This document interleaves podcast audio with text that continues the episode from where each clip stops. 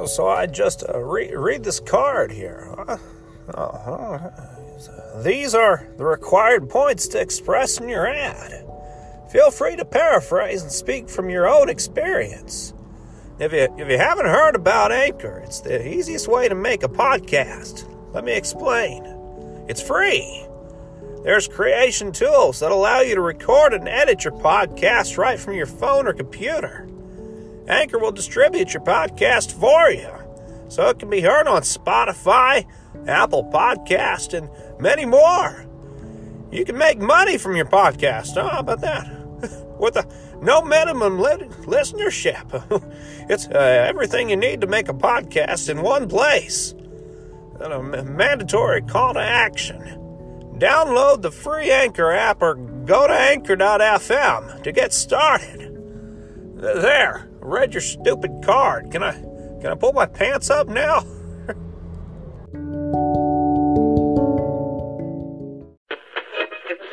The following is a very important message. Oi, stop hitting yourself. Welcome back to the Happy Horror Coffee Break Old Time Horror Radio Show, you funky fannies. This is indeed the second annual Halloween Specs Specs Spectacular.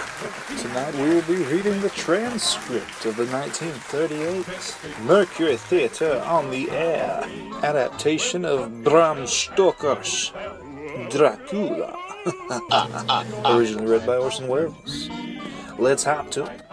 Mercury Theatre on the Air presents Orson Welles as Count Dracula in his own version of Bram Stoker's great novel, Dracula.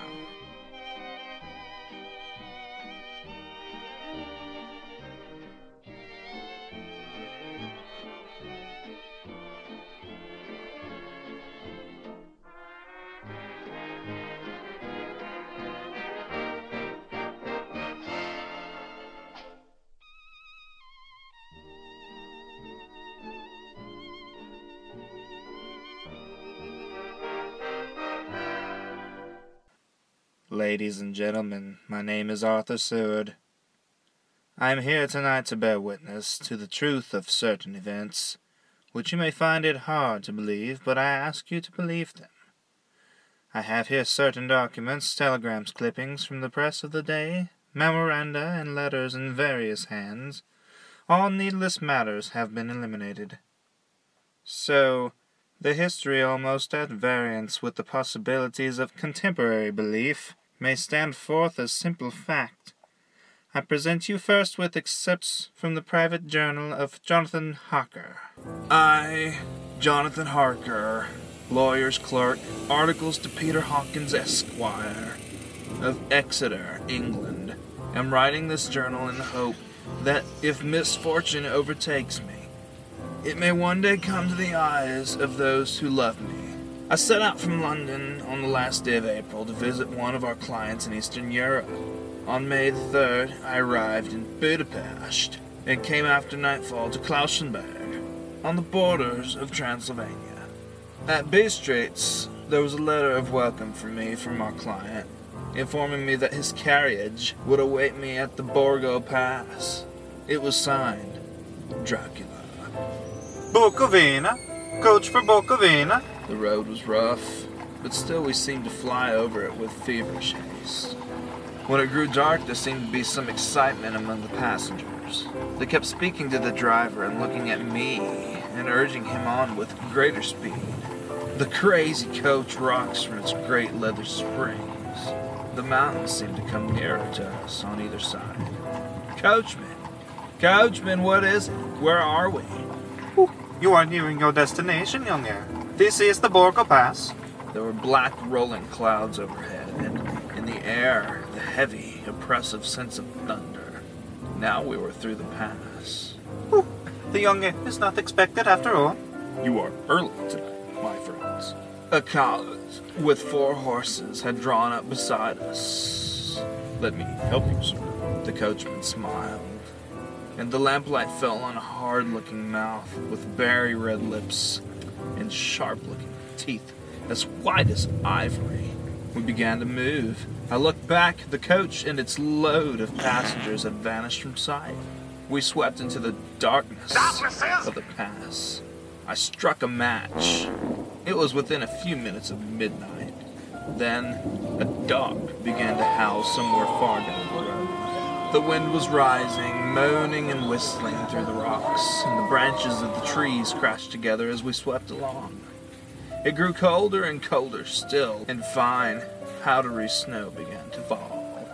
The baying of wolves sounded nearer and nearer, as though they were closing around us from every side. We kept on ascending, always ascending. The howling of wolves was growing less. Presently it ceased altogether, and just then the moon broke through the black clouds, and by its light I I saw around us a ring of wolves running alongside the carriage in silence, with white teeth and lolling red tongues and long, sinewy limbs and shaggy hair. Welcome to my house. I I must have fallen asleep. The carriage had pulled up in the courtyard of a vast, ruined castle. The coachman was nowhere to be seen. Welcome to my house. Come freely, go safely, and leave something out of the happiness you bring. Count Dracula, I am Dracula. The face was strong, very strong, aquiline. The mouth, so far as I could see under the heavy mustache, was fixed and rather cruel looking, with peculiarly sharp white teeth. Hmm. You hear them, Mr. Harker. The wolves, the children of the night. As you say, Mr. Harker. The wolves. Listen. Hmm. Come now. There are many things you must tell me tomorrow. Of England and of the estate that you have purchased for me. Ah, yes. The estate is called Carfax, I believe. Yes. But now I will detain you no longer.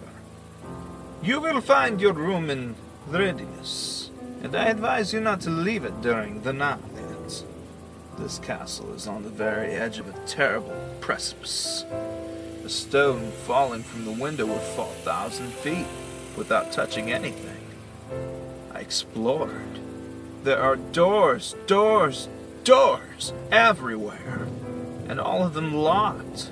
The door to the great hall, the door to the courtyard, every door in the castle is closed, bolted against me. Castle Dracula is a prison, and I am a prisoner. The next night I could not sleep, so after a few hours I got up and, lighting my candle, I placed my shaving mirror on the dressing table and was just beginning to shave. You seem restless, Mr. Harker. I had not seen him, although the reflection of the glass covered the whole room behind me. I turned to the glass again. Count Dracula was close to me, and I could see him over my shoulder, but there was no reflection of him in the mirror. It was blank. I started and cut myself on the side of the throat. The blood was trickling down my neck. Ah! Count, my mirror! The blood! The blood! Wipe the blood from your face, Mr. Harker. And take care of how you cut yourself. It is more dangerous than you think in this country. When I awoke, I found most of my things were gone. My passport, my notes, my letter of credit. I could find no trace of them anywhere, and my door was locked from the outside. June 20th. There's some kind of work going on in the castle. Now and then I hear the far away muffled sound of mattock and spade. And last night, the second of three dated letters which Dracula made me write, the second of the series which was to blot out the very traces of my existence from the earth, went forth. Count Dracula! Yes, my young friend.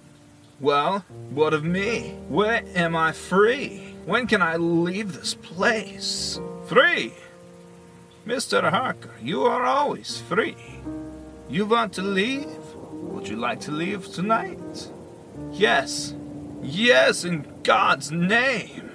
My dear young friend, not an hour shall you wait in my house against your will. Come, follow me. Hmm. Your door seems to be bolted. How strange. Your door is locked. Well, in God's name, open it. As you will, Mr. Harker. You English have a proverb which is very close to my heart. Welcome the coming, speed departing guests. Good night, Mr. Harker.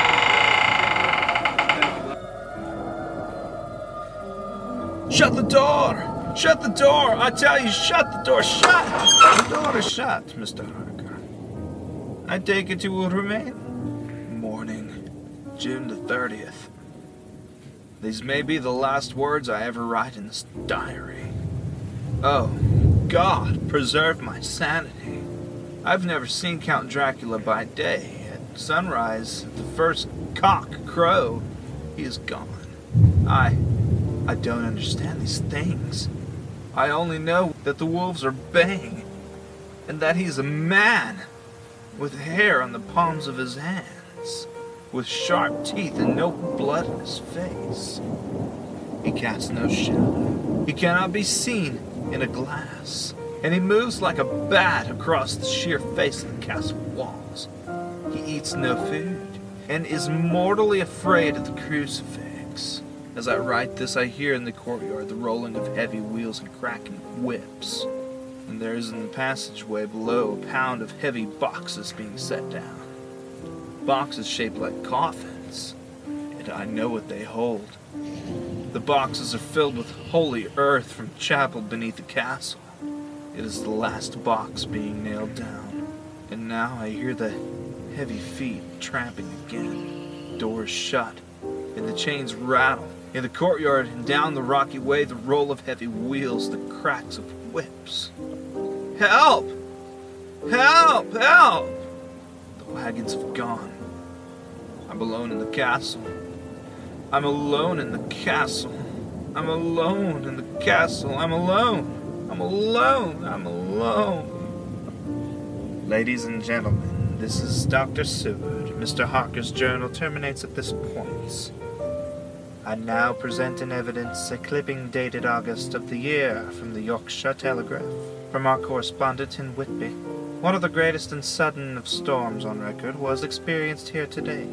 The weather's been somewhat sultry, but Saturday evening was fine. The band was playing, the piers were crowded with holidaymakers. The wind fell away entirely during the evening, and there was a dead calm. There were but few lights at the sea. The only sail noticeable was a foreign schooner under full canvas that was seemingly going westward. A little after midnight came a strange sound from over the sea, and high overhead the air began to carry a strange, faint, hollow booming. Boom. Then, without warning, the tempest broke, and there, with all sails set, was the foreign schooner rushing with terrific speed towards the shore. The searchlight was turned on her, and there, lashed to the helm, was a corpse with drooping head which swayed horribly to and fro at each motion of the ship. A moment later, she crashed, and then a strange thing was seen. At the very instant she touched, a huge dog sprang up on deck from below, and running forward, jumped from the bow onto the sand, making straight up the east cliff toward the graveyard, vanished into the night. The Coast Guard, going abroad at dawn, found the dead man fastened to the spoke of the wheel. Tightly clutched in one hand was a crucifix. The man must have been dead for quite two days. In the pocket of the dead man's coat was found a bottle, carefully corked, containing a roll of paper. This proved to be an addendum to the ship's log. There was found on board only a small amount of cargo, and that of a most unusual nature. Apparently, the ship carried nothing but earth, common earth, packed away in wooden boxes shaped much like coffins. Log of the Demeter. Russian flag. Black Sea to Whitby, July 6th. Finished taking in cargo. A queer cargo. Boxes of earth. At noon set sail. East wind fresh. Crew four hands. Two mates, cook, and myself.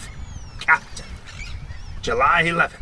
Entered Bosporus. At dark, passed through Dardanelles.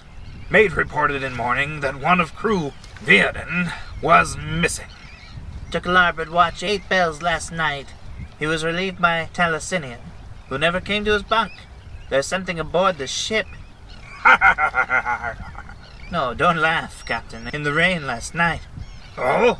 A tall, thin man Baby. go up the companionway and along the deck forward and disappear.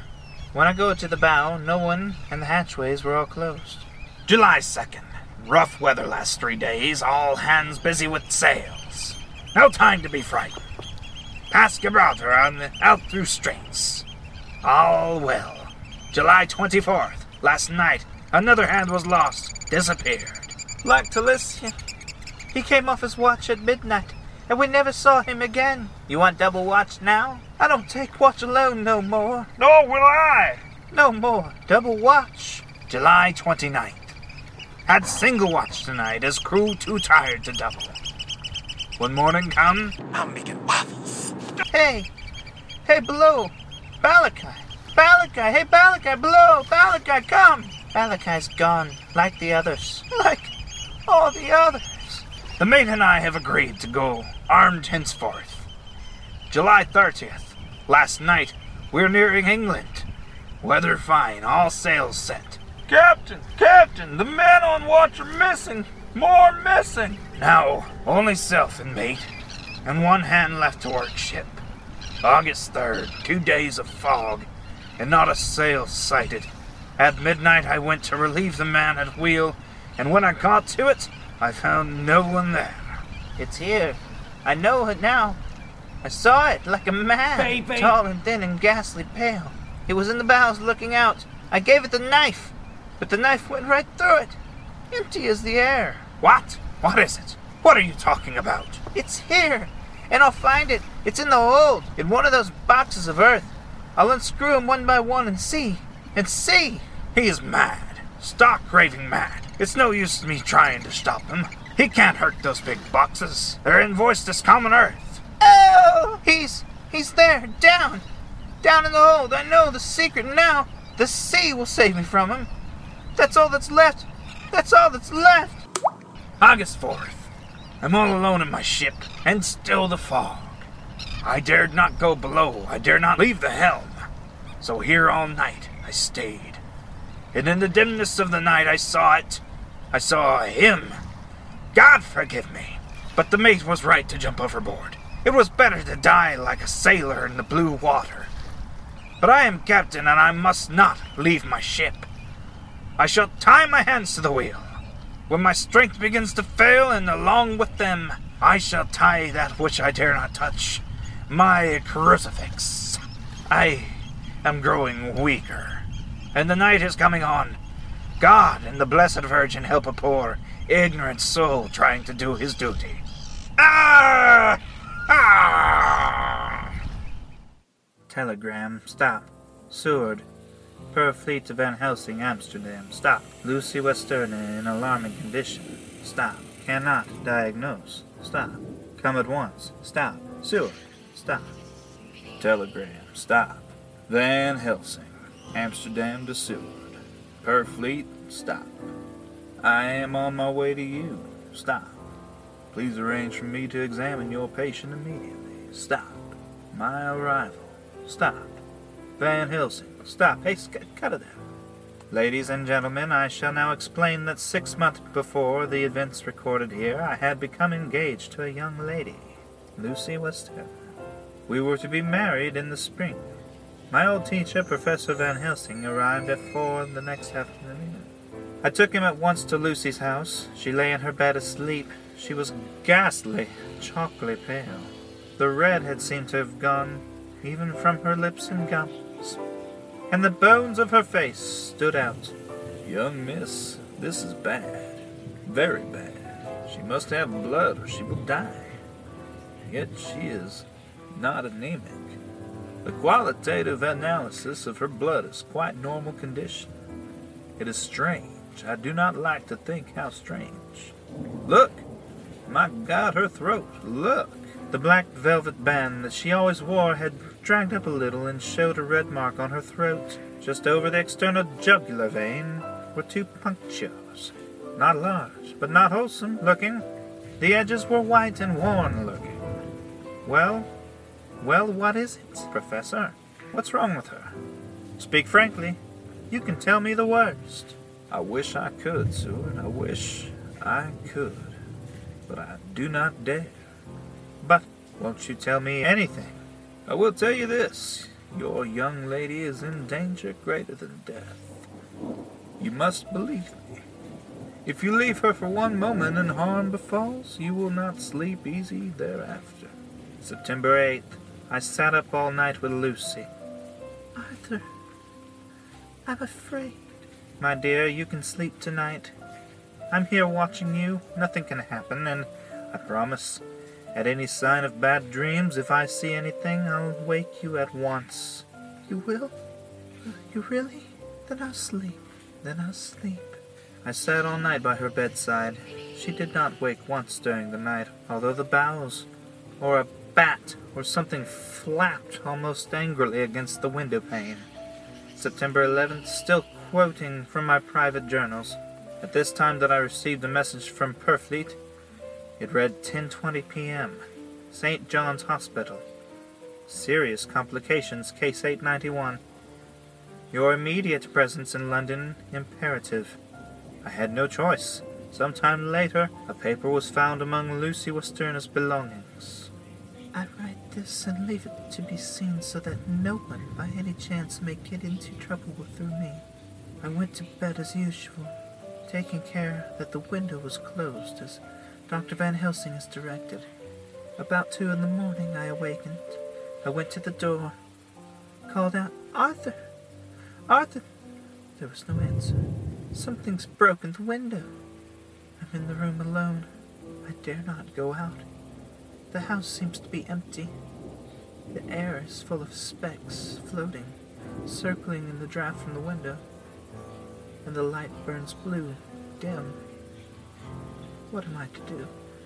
Something very sweet, very bitter all around me, like I'm sinking into deep water, and there's singing in my ears.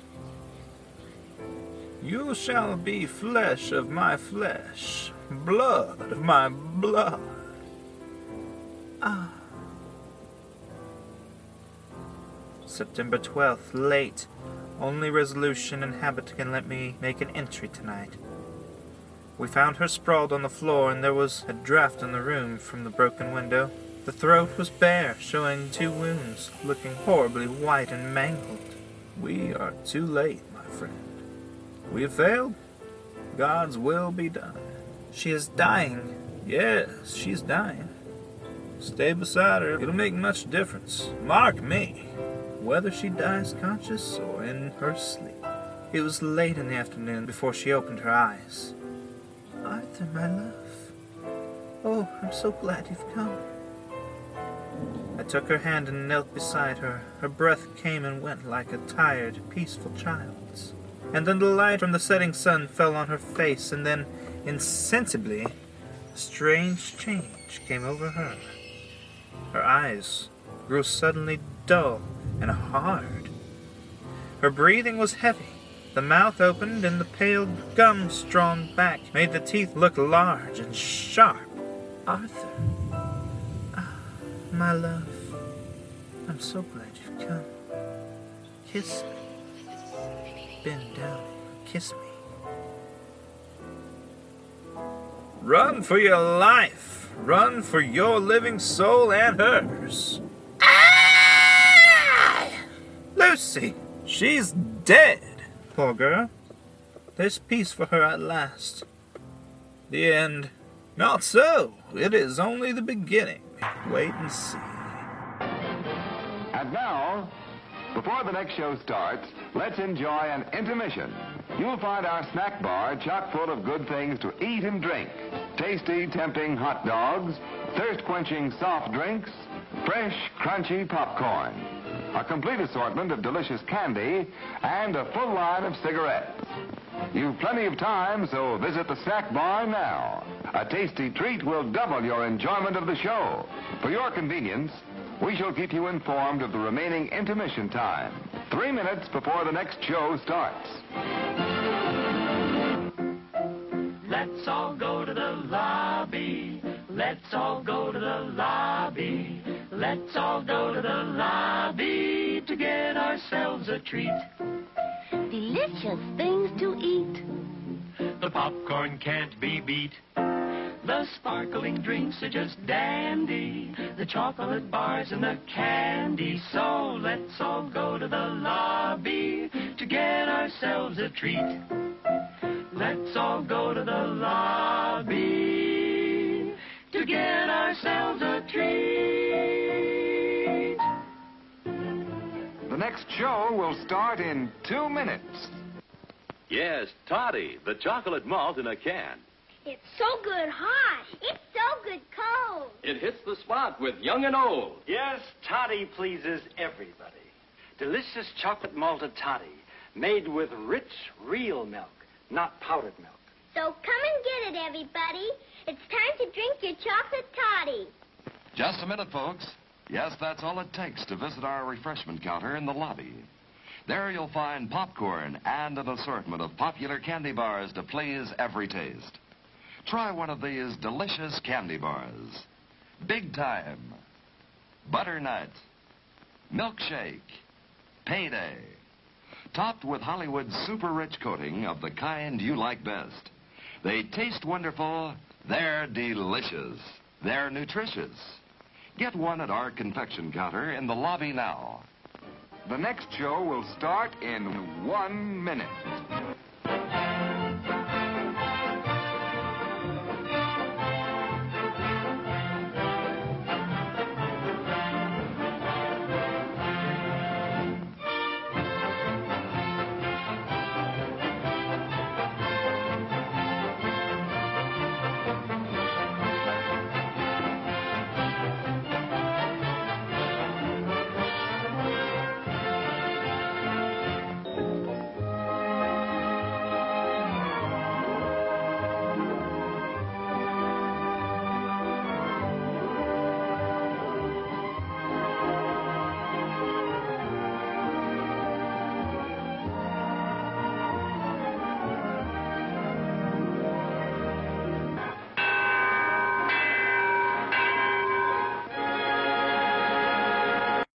Westminster Gazette, September 25th.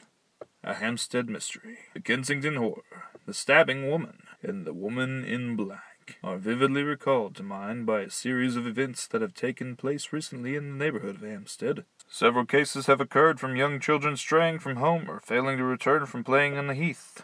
In all these cases, the children have given as their excuse that they have been with a beautiful lady who offered them chocolates. In each case, the child was found to be slightly torn or wounded in the throat. The wound seems such as might be made by a rat or a small dog, Extra special, extra special, or a small dog. extra special, extra special. The Hampstead Horror. Read about the beautiful lady. Read about the beautiful lady. Extra special, extra special. The Hampstead Horror. Another child injured by the beautiful lady. We have just received intelligence that another child missed last night was only discovered late in the morning. It has the same tiny wound in the throat. Well, Seward, what do you think of that? You mean to tell me, my friend, that you still have no suspicion as to what poor Lucy died of? Nervous prostration following on great loss or waste of blood. And how is the blood lost or wasted? You're a clever man, my friend, and a good doctor, but you do not believe that things are things, that there are things that you cannot understand. You're wrong, Seward. Are you aware of all the mysteries of life and death? Can you tell me why in the pampas there are bats that come at night and open the veins of cattle and horses? Suck dry those veins? Hmm? How on some islands of the western seas there are bats which hang on trees all day, and then when the sailors sleep on deck because it's hot, sweep down on 'em, and then in the morning are found dead men as white as Miss Lucy was. I understand none of these things. After tonight, Seward, if you dare come with me, perhaps then you will understand. September 29th, before dawn. Now it is done, and I would sooner die a thousand deaths than to live again what I did this night. We will spend the night, you and I, here in this churchyard where Miss Lucy is buried. We enter the tomb, and then, well, we open the coffin. You shall yet be convinced. Take care, Van Helsing. Miss Lucy's dead. Is it not so? Then there can be no wrong to her. But she's not dead. With some difficulty, we found the Westenra tomb. I took up my place behind a yew tree on the side of the tomb, Van Helsing on the other. I was chilled and frightened. Suddenly, Susan, I saw something moving between the yew trees, a dim white figure which held something at its breast. The figure stopped. I could not see the face, for it was bent down over what I saw to be a fair-haired child. There was a sharp little cry, such as a child gives in sleep or a dog as it lies before the fire in dreams. Then the thing saw us. She drew back with an angry snarl. Her lovely blood-stained mouth grew to an open square. If ever a face meant death, I saw it at that moment. Then suddenly, Susan, she turned and vanished in the direction of the tomb. The child is not harmed. We leave him in a safe place where the police find him. There's more to do. Come. Now we're in the tomb. There, in the coffin, the thing lay, like a nightmare of Lucy, the pointed teeth, a blood-stained mouth. Van Helsing never looked up. From his bag he took out a book, his operating knives, a heavy hammer, and a round wooden stake, two or three inches thick, sharpened to a fine point and hardened over the fire. So, the life of this unhappy woman has just begun. Then she becomes what you call undead. There comes with the change the curse of immortality. She cannot die, but must go on age after age, adding new victims, because all that die from the preying of the undead become themselves undead and prey on others. So the circle goes on. Ever widening as of the ripples from a stone thrown into the water. But if this lady, this undead, be made to rest as true dead, then the soul of the poor lady whom we love should be again free. Tell me, what am I to do? Take this stake in your left hand, the hammer in your right. Yes. Place the point over the heart. Yes. Then, then I begin the prayer for the dead. In God's name, strike. Oh, are you ready? Now, Domini, Duci Presti, Vidi Divivi, Quo Mamus Tu Stex Colum Tate Patri. Ah! On the morning of July 11th, a man was found on the border of Transylvania. He talked wildly of wolves and boxes of earth and blood. He gave his name as Jonathan Harker. In a hospital at Klausenburg, he improved sufficiently to make possible his removal to England. I'm still quoting from my own personal papers. But then his condition remained so serious that he was committed for observation to a private ward in my hospital at Purfleet. Here he did so well that in three weeks he was completely recovered. It was during this time that his wife, Mina Harker, brought to the attention of Dr. Van Helsing and myself the journal that her husband had kept while the prisoner in the castle of a certain Count Dracula in Transylvania. I had before me the record of a meeting that took place in my study in Purfleet, transcribed by Mina Harker. October 1st. Meeting again. Ten after eight. Jonathan next to me, Dr. Seward afterwards, and Dr. Van Helsing at the head of the table. My friends, there are such things as vampires. Had I known at first what I know now, one so precious a life would have been spared for the many of us who love her. The vampire which is amongst us is himself so strong that he can direct all the elements the storm, the fog, the thunder. He's goddamn Captain Planet. He can command all the meaner things the moth and bat, the owl, the fox, and the wolf. How then are we to begin our stride to destroy him? How shall we find his place? And, having found it, how can we destroy? My friends, it is a terrible task that we must undertake. To fail here is not mere life or death. If we fail, we become as him. Foul things of the night, as him. What do you say? I answer for myself. Come near. I'm with you. The professor laid a small golden crucifix on the table. We took hands, and our solemn pact was made. My friends, we too are not without strength. The vampire flourishes on the blood of the living. Without this, he cannot live. He throws no shadow. He makes no reflection in a mirror. He can transform himself into a wolf, to a bat. He can come on moonlight rays as elemental dust. He can see in the dark. He can do all these things. Yet he's not free. His power ceases at the coming of the day. Then until night, he must remain in the shape of which he finds himself, and, except in his coffin home, in those earth boxes, he cannot rest. When we can confine him in his coffin, then, my friends, if we obey what we know, we will destroy him. Moment, something flapped wildly against the window. Then. Did you hit it? I don't know. We looked out the window, our voice. Against the black sky, you could see nothing. Data are now positioned. From the Count's castle in Transylvania to Whitby came 50 boxes of earth. All of these, to our certain knowledge, were delivered at Carfax. Recently, 12 of these boxes have been removed.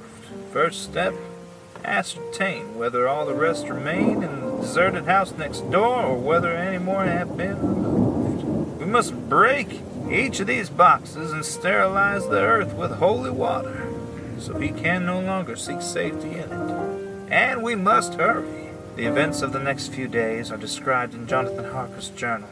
October 2nd, 5 a.m. Just returned from the empty house. Left Mina here at home.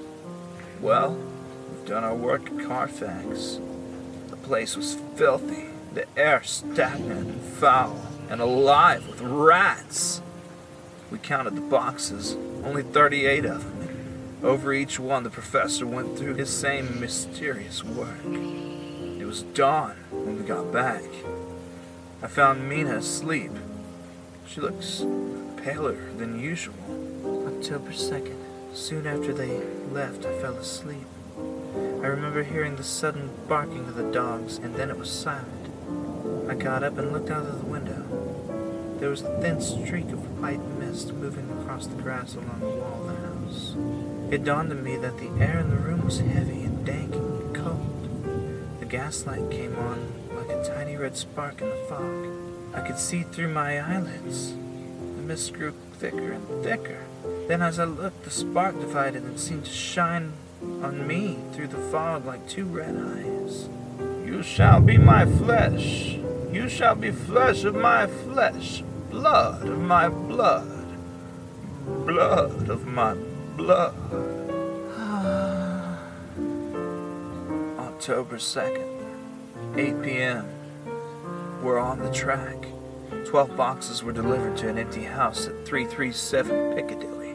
My dear friends, until the sun sets tonight, Dracula must retain whatever form he now has. We have this day to hunt out all the lairs and sterilize them. Then he will have no place he can move and hide, but we have only until sunset. The house in Piccadilly was empty, like the one at Purfleet. The same sickening smell was in the air. On the table we found a clothes brush, a brush, and a comb, and a basin, the latter containing dirty water which was reddened as if with blood. The boxes are back here. Eight, nine, ten, eleven. Only eleven? There's a twelfth box somewhere. Gentlemen, it is after six. The sun is setting. We've no time to lose. He will return at any moment. Open the boxes. Quiet.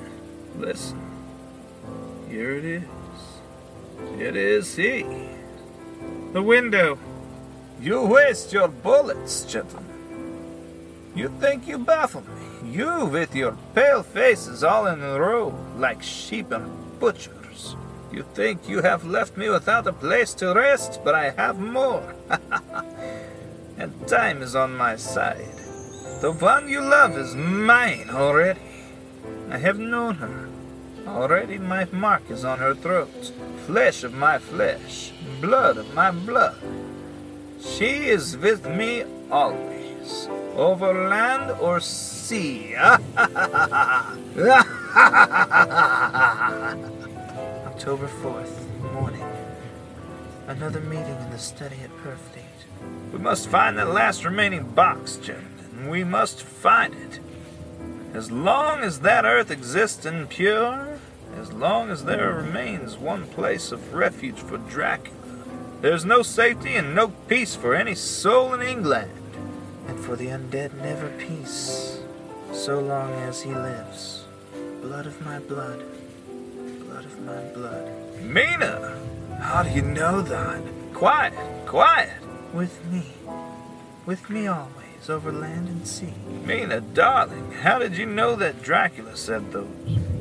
I don't know. The words just came. Strange. There are times when somehow I feel that I'm with him. At sunset? Yes.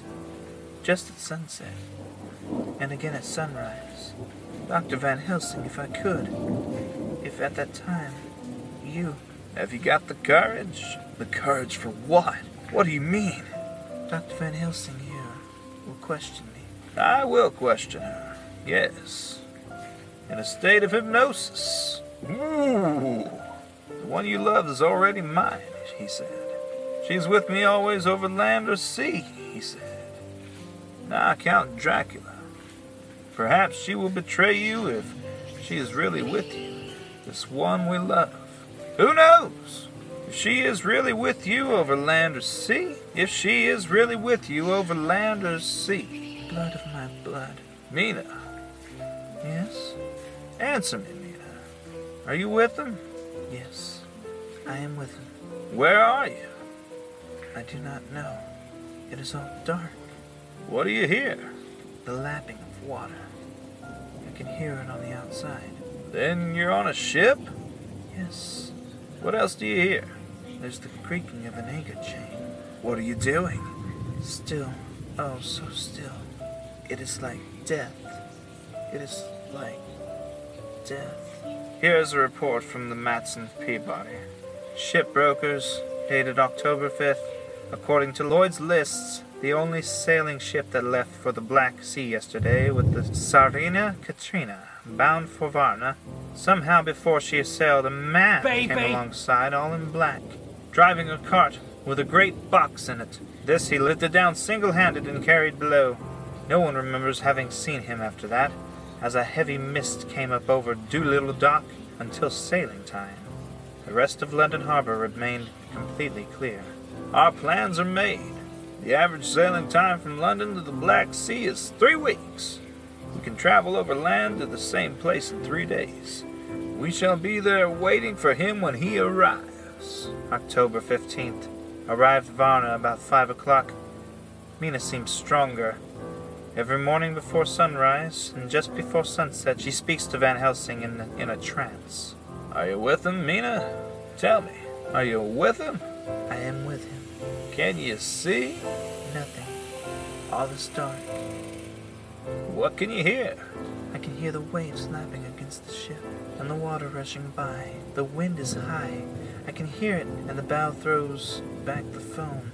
So the Tsarina Katrina is still at sea, hmm? Hastily to Varna.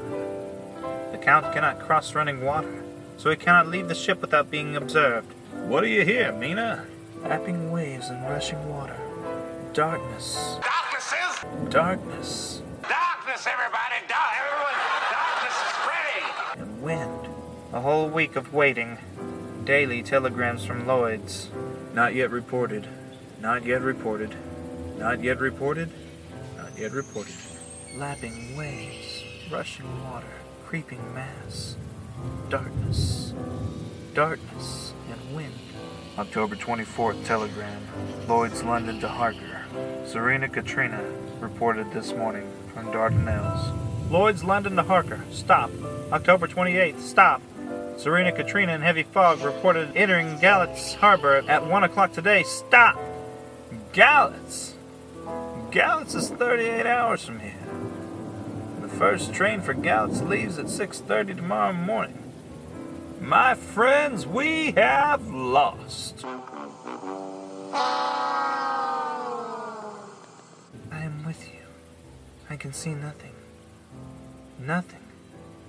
I can hear men's voices calling in the roar and the creak of the wind.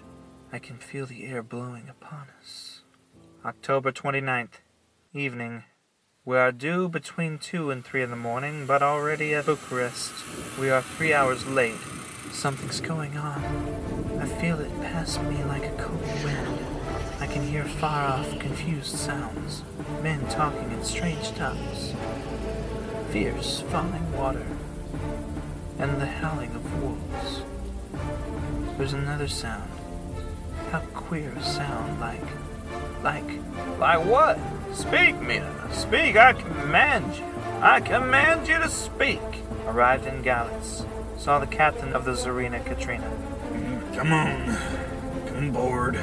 We're over an hour before the sun up. We receive a box for a party by the name of Dracula. Had his papers are alright. Emmanuel Hildesheim. His name was. Mr. Hildesheim? Yes. You unloaded a box yesterday. I give it to Kyloff by order. Kyloff. Mr. Kyloff? Hello! This morning they found him dead inside the churchyard of St. Peter. They found him dead with his throat torn open. October 30th, evening. There are two ways in which Dracula can get back to his own place by land or by water. We've examined the map and find the most likely river is the, stri- is the Sereth. You and I, Seward, will charter stream launch and follow him up the river. Van Helsing and Mina will take a train to Veresti, and from there, there we shall go in the track where Harker went to Bistritz over to Borgo. If you've not caught him before, we shall be meeting Dracula there. October 31st, we arrived at Veresti at noon. Van Helsing and I brought the carriage here. We started an hour. Our enemy is still on the river. October 31st. We can earn good speed up the river at night. There's plenty of water and the banks are wide apart. November 1st, evening. No news all day. We hear that a big boat went up the river before us, going at more than usual speed. November 4th. All day driving. The country gets wilder as we go. By morning, we should reach the Borgo Pass. November 4th, evening. We've left the launch. We've got horses and we follow on the, the track along the river. We are armed. Look, quick! There they are now, heading west. Through the dawn, we could see the Slovaks come miles before us, dashing along the river with their wagon. On it, a great bucks. Late in the afternoon, we leave the Borgo Pass. Van Helsing, look! Look! We could see a long way all around.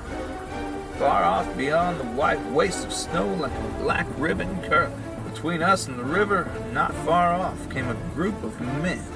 Strapping, bulging men. Mounted Slovaks hurrying along. In the midst of them was a wagon that swept from side to side. On the wagon was a great box. Look, we see two horses following fast, coming up from the south, Seward and Harker. The Slovaks, with their heavy wagon, are losing their ground. Now the horses are not more than a mile behind. Now the wagon is quite close. We can see the great box swaying bravely. Now they're almost upon us. Now has happened a strange thing. The wagon smashed into a great rock, buried in the snow lost its front wheels and turned over on its side, jammed against the stone. The horses tore loose from the tracers and bolted. Slovaks scatter and vanish after silence, silence like comes after ringing a bell. Look at his face. It is Dracula, sprawled out and stiff, twisted in a smear of his own holy earth. The box, in falling, has emptied the dirt onto the snow. His face is old looking, like the skin. The skin is like paper. Dr. Seward, there is no time. Look at the sun. Sunset. In one minute it is sunset, and he is forever lost to us. Have you the stake of wood and the hammer? Yes. Now, Seward, pray for us. Kneel down and pray, you magnificent bastard. Harker, the stake of wood over his heart. Be not afraid, Harker. Amen. Do not look into his eyes. The hammer. Now, Harker, strike! Strike! Flesh of my flesh. Guilt of my guilt. Death of my death. Speak and be manifest in the instant of your master's peril. Elements of darkness. Rain. Evil wind. Mist and mold and tempests. Strike! The others couldn't, but somehow I can hear him speaking behind his eyes. Claw, wing, tooth, scale, tissue of flesh. Death of my death. Dead and undead. The hand of the living is over your master. Console me, my children. This instant is no longer than the space between two heartbeats.